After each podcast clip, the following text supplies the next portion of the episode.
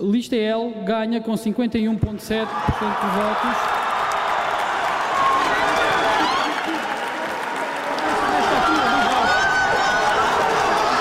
Lista L 44%. Após ser escolhido como sucessor de João Rodrigo Figueiredo. A com 4,3%.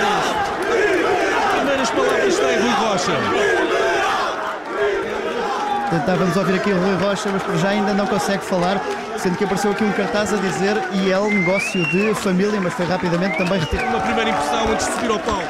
Bom, a primeira impressão é que foi um ato eleitoral participado, a iniciativa liberal manifestou-se, é a democracia interna a funcionar, temos um grande partido, vamos transformar Portugal! Conta com todos agora que está Todos, todos, todos são vitória. convidados, sim.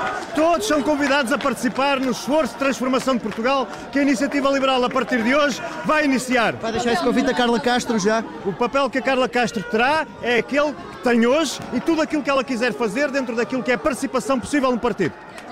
colega, uma pessoa que eh, o criticou tanto, eh, as pessoas que o apoiam. O passado termina hoje na iniciativa liberal. Hoje abrimos uma nova página de crescimento, só interessa ao futuro da iniciativa Qual é, liberal. qual é o seu foco? O que é que vai dizer ao país daqui a pouco?